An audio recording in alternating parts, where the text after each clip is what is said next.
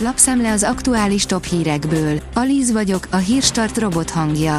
Ma január 29-e, Adél névnapja van. A G7 oldalon olvasható, hogy 100 milliárdokat költenek, hogy újra legyen értelme a lakossági napelemeknek, de ez sem elég. Nagyon látványosan pörög fel a hazai villamos energiahálózat fejlesztése, de a kormányon múlik, hogy meddig blokkolják a háztartási napelempiacot. Történelmi mélyponton a Fertőtó vízszintje, írja a 24.hu. A vízszint 18 cm-rel marad el a korábbi legalacsonyabb január végi értéktől, amelyet 1965-ben mértek.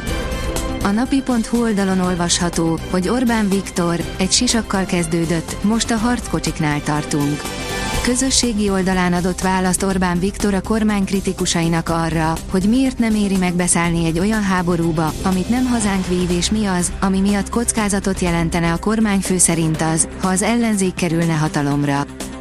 Az Autopro írja, konténerekbe dugják járműveiket az autógyártók. A logisztikai kapacitások hiánya miatt egyre gyakrabban konténerekkel oldják meg a készjárművek tengeri szállítását. Özönvíz, Oaklandre zúdult pár óra alatt az egész nyári csapadék mennyiség.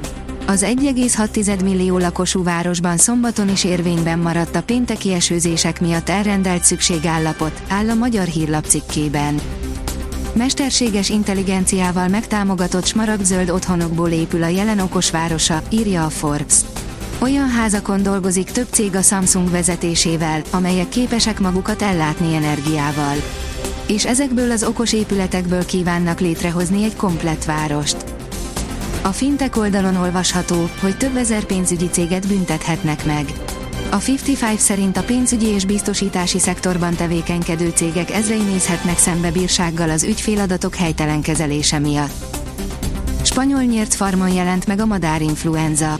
Egy galiciai nyírt farmon hirtelen megnőtt a mortalitás még 2022. októberében.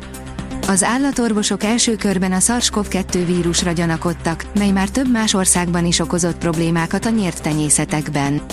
Azonban a laboratórium a H5N1-es madárinfluenza vírusát mutatta ki, írja a Magyar Mezőgazdaság. Az Agroinform kérdezi, borszöllő versus csemegeszőlő, kinek melyiket érdemes termeszteni.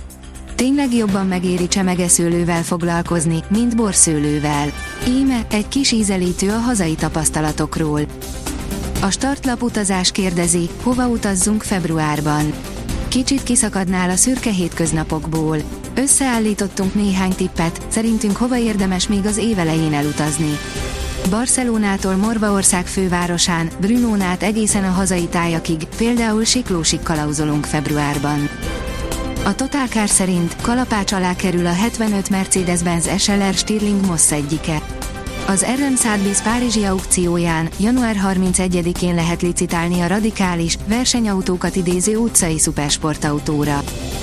Azonnali hatállyal menesztették a Herta sportigazgatóját, írja az Eurosport. A Herta BST menesztette Freddy Bobic sportigazgatót nem sokkal azután, hogy a csapat szombaton 2-0-ra kikapott a vendég Union Berlintől a fővárosi rangadón a német labdarúgó bajnokság 18. fordulójában. A feszes fenekű futónő Neymárt is megmozgatta. Nem csoda, hogy a 24 éves szexi olimpikon után még a sztárok is szaladnak, írja a Promotions. A kiderül oldalon olvasható, hogy markáns átalakulás előtt áll időjárásunk. Az elmúlt hetekben mediterrán ciklonok okoztak rendkívül csapadékos időjárást. Hétfőtől változik a helyzet, nyugat felől érkező, gyorsan átvonuló frontok okoznak változatos, szeles időt. A Hírstart friss lapszemléjét hallotta. Ha még több hírt szeretne hallani, kérjük, látogassa meg a podcast.hírstart.hu oldalunkat, vagy keressen minket a Spotify csatornánkon, ahol kérjük, értékelje csatornánkat 5 csillagra. Az elhangzott hírek teljes terjedelemben elérhetőek weboldalunkon is. Köszönjük, hogy minket hallgatott!